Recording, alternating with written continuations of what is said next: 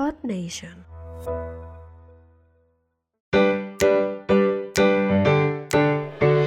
Un tío Una sobrina y muchas cosas que contar.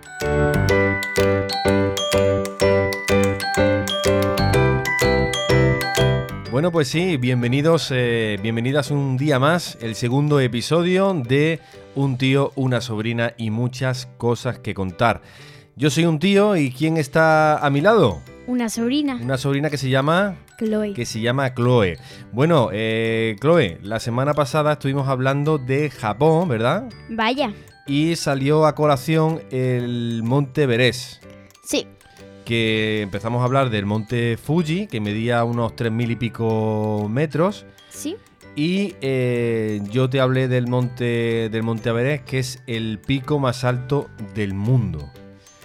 Y Chloe me dijo que, que por qué no hablábamos en este segundo episodio, por qué no buscábamos información sobre el monte Everest. Y eso hemos hecho, ¿verdad? Sí. ¿Tienes muchas cosas que contarnos, Chloe? La verdad que sí. Ha buscado muchas cosas. ¿Qué te ha parecido antes de, antes de empezar y de entrar en, en faena? ¿Qué te ha parecido así a, a grandes rasgos el monte Everest? Pues la verdad a mí me ha parecido muy interesante. Porque yo no sabía que podría ser tan interesante. Yo no sé, yo sabía que mm, el Monte Everest es algo nuevo y que obviamente me iba a sorprender. Pero no sé, después de todo lo que he buscado, eh, la verdad que me ha parecido muchísimo más de lo que yo pensaba impresionante. Claro, porque eh, la gente, bueno, ve una montaña, ¿no? Y simplemente pues ve ahí y dice, bueno, pues eso es un montón de tierra muy alto, muy grande. Pero el Monte Everest eh, no solamente es, eh, es eso, y además no solamente es el, el pico más alto del, del planeta, sino que además detrás del Monte Everest existen muchísimas historias y muchísimas curiosidades que entre, entre tú y yo pues vamos a intentar eh, dar a conocer hay muchísima gente que, que- que lo sabrá y otra gente pues que a lo mejor se entera de muchas cosas en este, en este podcast. Bueno, Chloe, eh, ¿cómo lo hacemos? ¿Empiezas a contarnos algo interesante tú o, o qué te ha parecido? Bueno, ya me has dicho que te ha parecido algo, algo impresionante, algo muy curioso, pero, pero no sé, eh, algo con lo que tú quieras comenzar a hablar de- del Monte Everest. Pues sí, venga, empiezo yo. Bueno, tenemos primero que ubicarlo, ¿no? Claro. ¿Dónde se encuentra el Monte Everest? El Monte Everest está entre Nepal y China.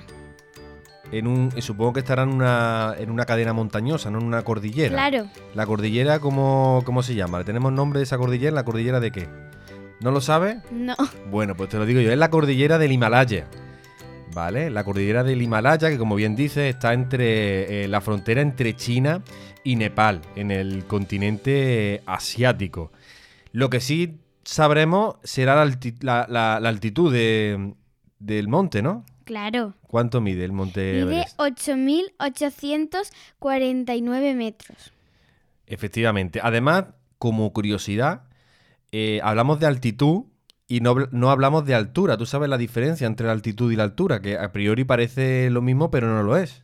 Sí, aparte dicen que es el monte más alto, pero no, el, no es el más elevado.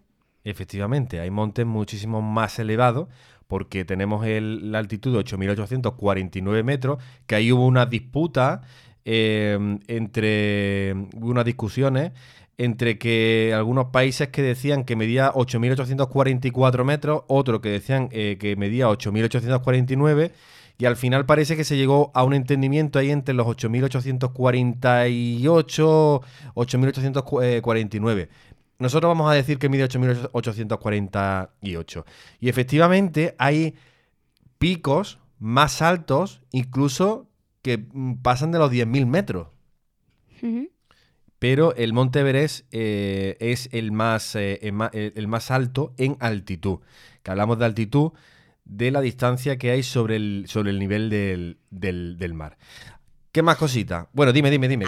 hablando de esto, dicen, yo he encontrado que el Monte Everest, eh, a ver, crece, bueno, crece, aumenta 4 milímetros cada año. O sea que el Monte Everest eh, llegará un momento en el que mida es más de esos 8.848 metros. Claro, pero para eso tiene que pasar bastante tiempo. Muchísimo, muchísimo, muchísimo años. Pues imagínate, a 4 milímetros por ¿Año? por año, pues. ¿Tú te imaginas que, medida que, que nosotros creciésemos al- a ese ritmo vertiginoso de 4 milímetros al año? Yo sería eh, enana. seríamos muy pequeños, seríamos muy pequeños. Eh, bueno, sabes, Chloe, que alrededor de- del Monteveré hay otros picos también que son, que son muy altos, ¿eh? que no tienen nada que envidiarle en altitud a- al Monteveré, ¿lo sabes? ¿Te lo digo? ¿Te digo yo alguno de ellos? Venga, vale. Pues mira, tenemos, eh, como hemos dicho, 8.848 metros del Monte Everest, pero cerquita tenemos el, el Monte Lhotse, que mide 8.516, que tiene unos eh, 332 metros de diferencia, que parece que, que no es mucho, pero esos 332 metros de diferencia pueden eh, costar muchísimo trabajo, como veremos más adelante. No sé si tú ha- has encontrado ese, ese dato de, la, de, las ascensi- de las ascensiones que hay eh, en, el, en el Monte Everest, que vemos que la el último tramo, por distintas eh, consecuencias, es muy, muy, muy complicado de, de subir. Sí. Tenemos también el Nuptse, que mide 7.859, y el Changste, eh, que mide 7.580 metros.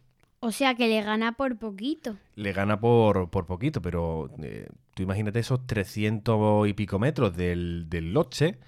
eh, si miramos hacia arriba, pues 300 y pico metros son, son metros, ¿eh? Son, son metros. Sí, sí, sí, sí, sí. ¿Qué más cositas, Chloe, has encontrado por ahí tú? Pues mire, una cosa que me ha parecido, la verdad, súper curiosa, es que dicen que en el Monte Everest habitan unos animales que se llaman bisontes. Bison, bisonte. Aquel altitud lo sabemos porque mm, yo he estado también investigando un poquito sobre eso.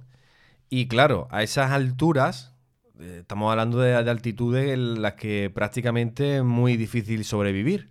Sí.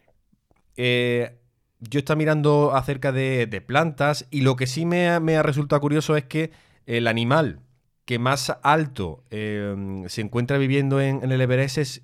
¿Tú sabes qué, qué animal es? No. Es una araña. Una araña. Una araña, una araña. Efectivamente, no recuerdo ahora mismo el nombre, pero, pero el animal que se han encontrado a más altura es una araña. Y los bisontes, cuéntame, ¿qué, cuéntame algo de los bisontes. Los bisontes son como...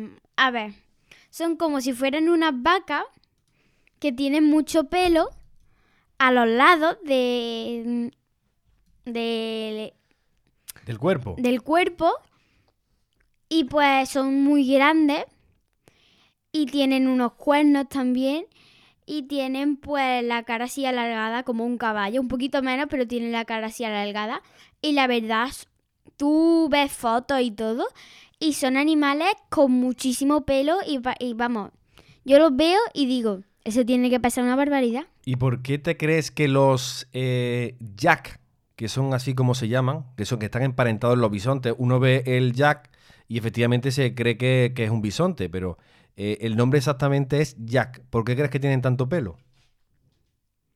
Pues no sé, por, por- al vivir en el Monte Everest necesitan refugiarse del frío, ¿no? Del frío, efectivamente. Eh, es una capa que tienen para, para intentar mantener la temperatura porque allí tiene que hacer tela de frío, ¿eh? Vaya. Bueno, tenemos los ya que hemos dicho, plantas eh, que viven en el Everest, arañas a esas altitudes. ¿Qué más podemos decir del monte, del monte Everest? Pues mira, ahora que hemos hablado de plantas, yo encontré que eh, hay muy po- yo encontré la verdad muy poquitas cosas sobre las plantas en el Monte Everest, pero sobre la vegetación. Y lo poco que encontré dicen que, o sea, yo encontré que allí en el Monte Everest hay musgos. Y bueno, pues en verdad eso, hay dicen que hay plantas, que hay plantas que viven allí, plantas que forman cojines. Pe- y viven en 5.639 metros más o menos. También son, vamos, también viven a, gra- a gran altura. Eh, sí, Pero sí, dime, dime. yo he encontrado eso porque dicen que eh, yo he encontrado que apenas existe vegetación en absoluto en el Monte Everest. Sí, claro, a esas alturas es muy, muy complicada, como, como hemos dicho anteriormente, la, la vida en, en el, en el Monte Everest. Bueno, una cosa que no hemos saltado por, por alto, y yo creo que es una cosa muy interesante, es por qué el Monte Everest se llama Monte Everest. El Monte Everest se llama mm, Everest porque eh, está como mm, hecho a un hombre, Como homenaje, como homenaje a un hombre que se llama Sir Jorge Everest, ex, que ex topógrafo de la India. Efectivamente, en el año 1865, la Royal Geographic Society le dio al Everest su nombre. Además, un nombre occidental, porque ahora vamos a ver que, no sé si tú lo sabes, eh, los distintos nombres que tiene tanto en nepalí como en tibetano. Y se, como decimos, se le dio el nombre occidental por recomendación de Sir Andrew eh, que es el topógrafo general británico de la India, y lo hizo efectivamente en honor de su antecesor, George Everest, que nació. ¿Sabes cuándo nació? Hace ya una pila de años. En 1800. Antes todavía, antes todavía. En 1790 y murió en 1866. O sea que imagínate ese hombre topógrafo con qué herramientas contaría eh, para hacer su, su trabajo. Es verdad. Eh, si, si ahora es eh, difícil escalarlo con, con pocas cosas necesarias que se necesitan, antiguamente que había muchísimas cosas menos, eh, lo difícil que debería de ser. Claro, hacer su trabajo es eh, complicado. Y anteriormente, claro, eh, se le dio el nombre en el año 1865 y anteriormente, pues, el Everest eh, se le conocía con el nombre de Pico Decimoquinto. Decimoquinto. Efectivamente, Pico 15, que se creía que medía 8.840 metros. 8.840 metros. Efectivamente, o sea que fíjate que calcularon eh, la diferencia por muy poquito, por una diferencia solamente de, de, 9, de 9 metros. Y eh, en, esa, en, esa, en esa línea del tema que hemos comentado anteriormente, durante 5 años, del año 2005 al año 2010, eh, hubo discu- discusiones entre China y Nepal sobre, sobre su altura, pero finalmente, como hemos dicho anteriormente, pues al final eh, se quedó eso, en el 8.849 metros. Sí, yo, hablando de la altura en la que se acordó, en distintas páginas web te dice que acaba en 48 o en 49. Yo he decidido poner 49 porque más vale que sobre que no que falte. Efectivamente, siempre tiene que, mejor que sobre la, todo, ¿no? La altura Sí. del Everest también. Sí. Bueno, eh, Chloe, la primera ascensión del, del, del Everest. Tú sabes que, bueno, hubo, eh, hubo dos personas que fueron las primeras que eh, llegaron a ascender al, a al Everest. Y yo te lo voy a decir, ¿quiénes son? ¿Te lo digo? Sí. Bueno, pues el año en el que de la primera ascensión, como decimos, fue el año 1953. Aunque, aunque hay que decir que el primer intento se remonta al año 1924, es decir, muchísimos, bueno, muchísimo, bastante años antes. Y resulta que eh, las personas que intentaron ascender por primera vez fueron dos ingleses, George Mallory y Andrew Irvine, que tristemente pues eh, no consiguieron no, o sea, no consiguieron bajar. ¿Qué es lo que ocurre? Bueno, pues lo que ocurre aquí es que claro, como no consiguieron bajar, no, no se sabe todavía si llegaron a ascender, si llegaron a, a culminar eh, la, la ascensión por completo. No de hecho, a Andrew Irvine nunca, nunca han encontrado su cuerpo. Y a George Mallory, imagínate, del año 1924, fue encontrado 75 años después, en el año 1999. Y entonces hubo una serie de pesquisas ahí para intentar mm, eh, dilucidar si finalmente consiguieron ascender o no. Había, había eh, historias que decían que uno de los, de los dos eh, alpinistas llevaba una foto de su mujer y que, mm, bueno, te, te cuento también esa historia. Resulta, resulta que eh, George Mallory subió, intentó subir al Everest, ¿sabes por qué motivo? ¿Por qué? Por amor. Por amor. Efectivamente. Porque su mujer y su hijo eh, tristemente fallecieron en un accidente de, de aviación. Y resulta que él llevaba una foto de su mujer en el bolsillo. Y se- él dijo que quería dejar la foto de su mujer en la, en la cima del Everest. Y claro, cuando encontraron su cuerpo, hubo dos cosas que llamaron la atención. Una fue que la foto no se encontró, con lo cual cabe la posibilidad de que la foto se dejase en el, en el Everest. ¿Es verdad? Y la otra, que eh, tenía las, unas gafas de sol en el bolsillo. Entonces ahí nosotros que no sabemos de, de montañismo, de alpinismo, pues no sabemos muy bien eh, por qué motivo, pero también ese, ese, ese pequeño hecho fue determinante para que hubiese gente que dijese que como llevaba la- la- las fotos en el bolsillo, hubiese ascendido por la mañana y cuando falleció fue por la tarde, por eso, o sea, por la noche, por eso llevaba las gafas en el, en el bolsillo, aunque también decía gente que podía darse la posibilidad de que llevase otra gafa de repuesto. Un misterio, vaya. Efectivamente, esos son los mi- misterios que son eh, que nunca llegaremos a saber qué es lo que, qué es lo que sucedió, pero que también es muy bonito dejar esa, esa historia en suspenso, ¿verdad? Sí.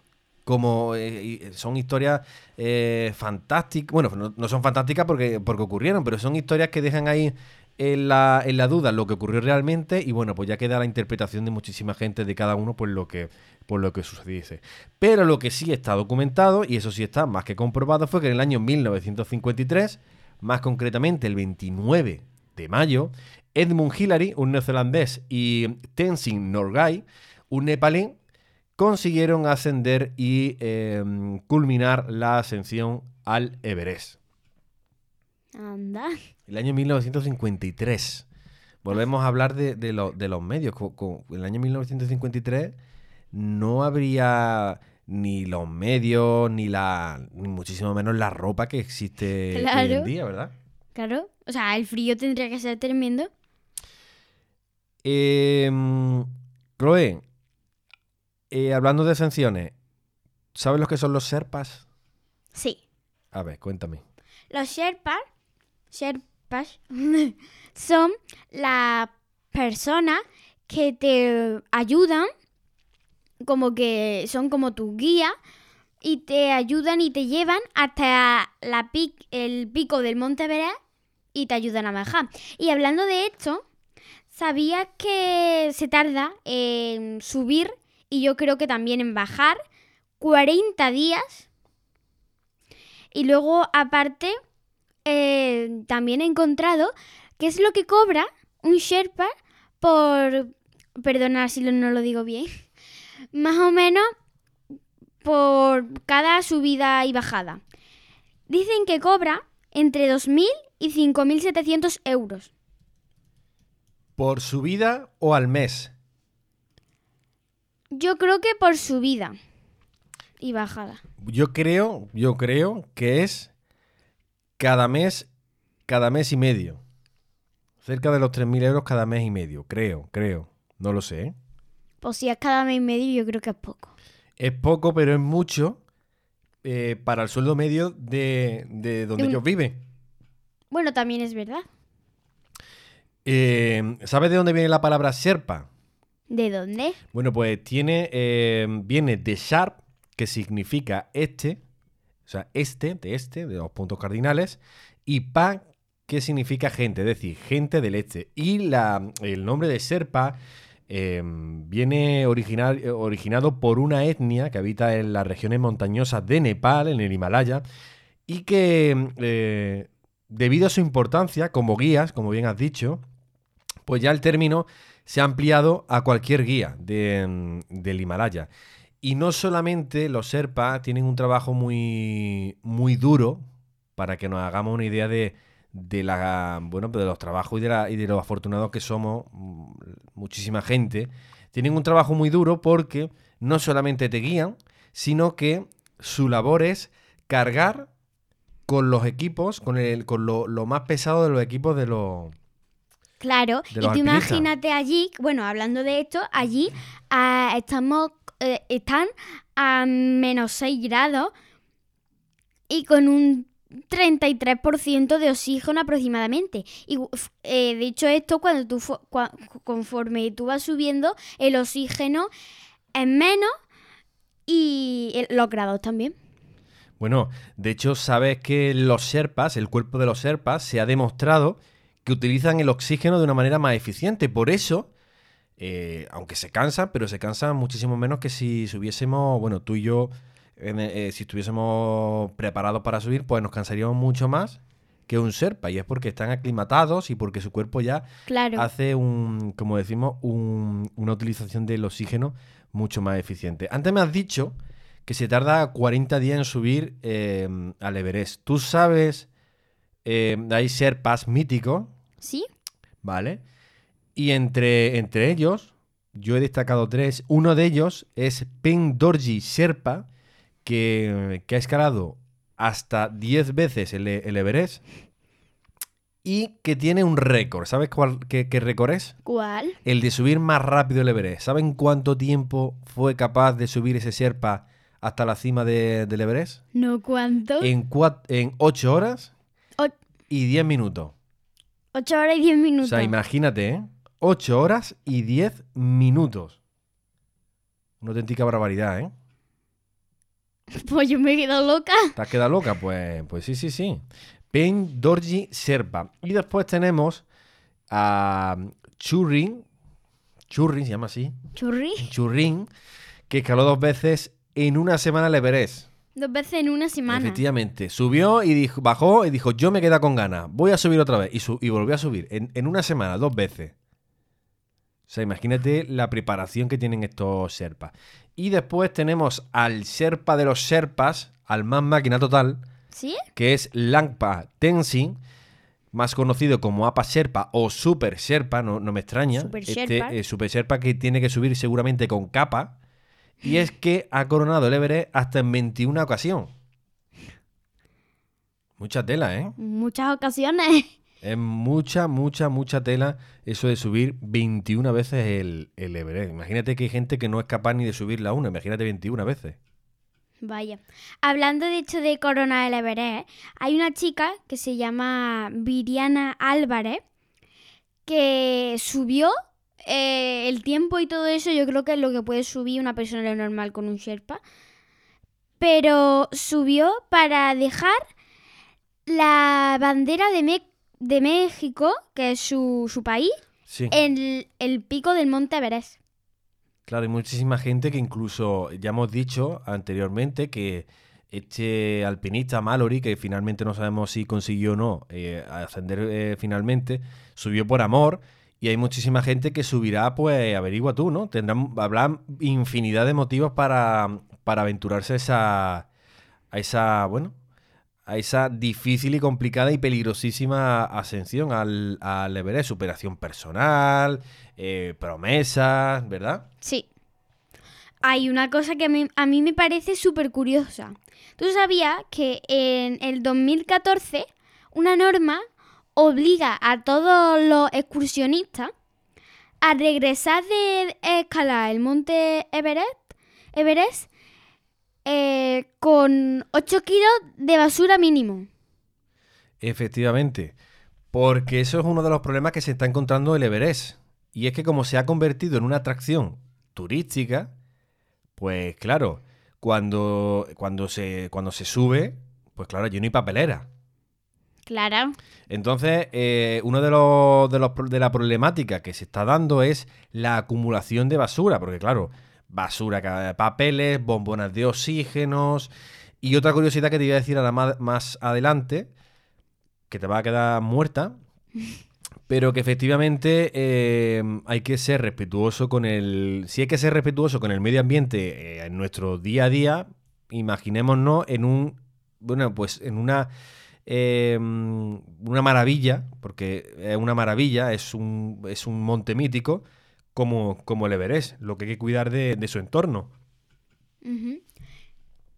Y otra cosa, ¿tú sabías que los dos primeros hombres en escalar el monte Everest, pero sin oxígeno, fueron Rainbow Manser y Peter Haber. Ha- Haber, o- sí.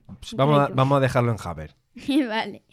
Que eran italianos y lo hicieron en 1978. Y, y como bien hemos dicho antes, igualmente eh, las condiciones, los métodos de subir también tendría que ser bastante difícil. Hombre. Y menos sin oxígeno. Pues sin oxígeno, pues imagínate, todo, hay muchísimos síntomas que se dan a partir de una zona que se denomina la zona de la muerte, Sí, que eh, está eh, a partir de los, de los 7.500 metros, o, no mentira, es de los 2.500 hasta, eh, no mentira, la zona, perdón, la zona de la muerte comienza a partir de los, siete- de los 7.500 metros.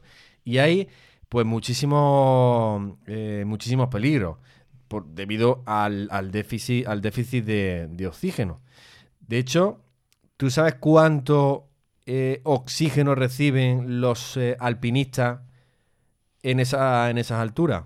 ¿no? ¿Cuánto? Una cuarta parte de lo necesario. Una cuarta parte de lo necesario. Efectivamente, Ni o sea- media, cuarta. Nada, una cuarta. O sea que imagínate, riesgo de apoplejía, paro cardíaco, edema pulmonar, pérdida de apetito, ceguera de la nieve, que esto eh, lo podemos ver en una película del Everest, que hay muchísima, muchísima filmografía acerca de, del Everest, se puede, se puede ver. Bueno, Chloe, eh, llevamos ya 26 minutos y esto vamos a tener que acabarlo eh, ya mismo. Te voy a dar yo una curiosidad y tú me das otra, Venga, vale. ¿vale? Eh, ¿Quién empieza? Empieza tú. Bueno, pues estamos hablando de, los de los residuos. Y claro, no- tú, tú no te habrás preguntado cómo hacen caca los alpinistas, ¿no? Mientras que suben, ¿no? No. Pues yo te lo voy a decir. Y no porque haya yo hecho mis necesidades en mitad del Everest, Vale. sino porque lo, lo he leído, lo, lo he buscado. Pues resulta que una de las problemáticas que se está encontrando también eh, sobre el Everest es la acumulación de residuos orgánicos, vamos a llamarlo así. Porque, claro, los alpinistas hacen un agujero ¿Sí? y hacen ahí su- sus necesidades. Y claro, como hace tanto frío y, y- y entierran pues sus cosas en hielo, ¿qué pasa? Pues que esas cosas que se dejan en el, agujero, pues se mantienen intactas. Entonces, claro, hay una cantidad de caca en, el, Everest, pues que claro, que eso, eso, es, eso contamina mucho. Entonces, se han ido intentando buscar alternativas, eh, letrinas y demás, pero claro, solamente hasta los 2.500, 3.500 metros. Ya por encima de ahí, pues ya no se puede, ya no se pueden eh, ofrecer esas soluciones. Necesitas un bate chino de los que te dan vaporcito De- eh, en el culo, de- como dijimos japonés. en el otro. Exactamente. Japonés, eso. Pues, pues sí, sí, pues eso, eso es una, una curiosidad que, oye, que a mí me ha, me ha llamado muchísimo la atención. Para terminar, Chloe, ¿qué me cuentas tú? Para terminar, para terminar. Para terminar, yo te cuento que dicen que hay aproximadamente 300 personas eh, durante todo el, mm, todo el monte. Hay aproximadamente, no exactamente, 300 personas muertas ahí por allí Y que no lo han encontrado, efectivamente. y que no la han encontrado. Sí, yo había, encontrado- eh, había leído que eh, han perecido 291 personas en el Everest y que de, de esas 291, 200 no se han, no se han logrado no se han logrado encontrar. De hecho, los Serpas, hay Serpas que cobran una cantidad bastante importante de dinero para subir y buscar esos, esos cuervos. Pero bueno, algunos de ellos, como, dije- como te comenté eh, la semana pasada, de hecho están allí, no se van a mover porque sirven como referencia en la travesía hasta, hasta la cima. Qué rollo, ¿verdad? Vaya, Bueno, Chloe, esto se me ha hecho a mí, se me ha hecho muy corto, ¿verdad? la verdad que sí. Se me ha hecho muy corto, vamos a tener que plantearnos, bueno, ya lo vamos viendo, ¿no? Vamos a tener que plantearnos a lo mejor hacerlo un poquito, un poquito más, más largo. Bueno, Chloe, la semana pasada dijimos que no solamente vamos a proponer nosotros los temas, sino que también la gente, ¿verdad? Es verdad, nos podéis proponer vuestros propios temas en un correo electrónico. ¿Te sabe el correo? Lo digo yo. L- Dilo tú, venga. Bueno, pues el correo es un tío, y una sobrina arroba gmail.com. Lo repito, un tío y una sobrina arroba gmail.com. Y ahí podéis enviar vuestra petición o vuestras propuestas para que tratemos, pues, no sé, algún tema que os resulte interesante. Exactamente. Bueno, Chloe, hemos aprendido mucho sobre el Everest, ¿verdad? Vaya. Esperemos que a la gente le. Esperamos que vosotros también. Le haya gustado. Bueno, pues ya sabéis, la semana que viene, de nuevo, aquí. ¿En dónde? En, un tío. Una sobrina. Y, muchas, cosas, que, contar. contar.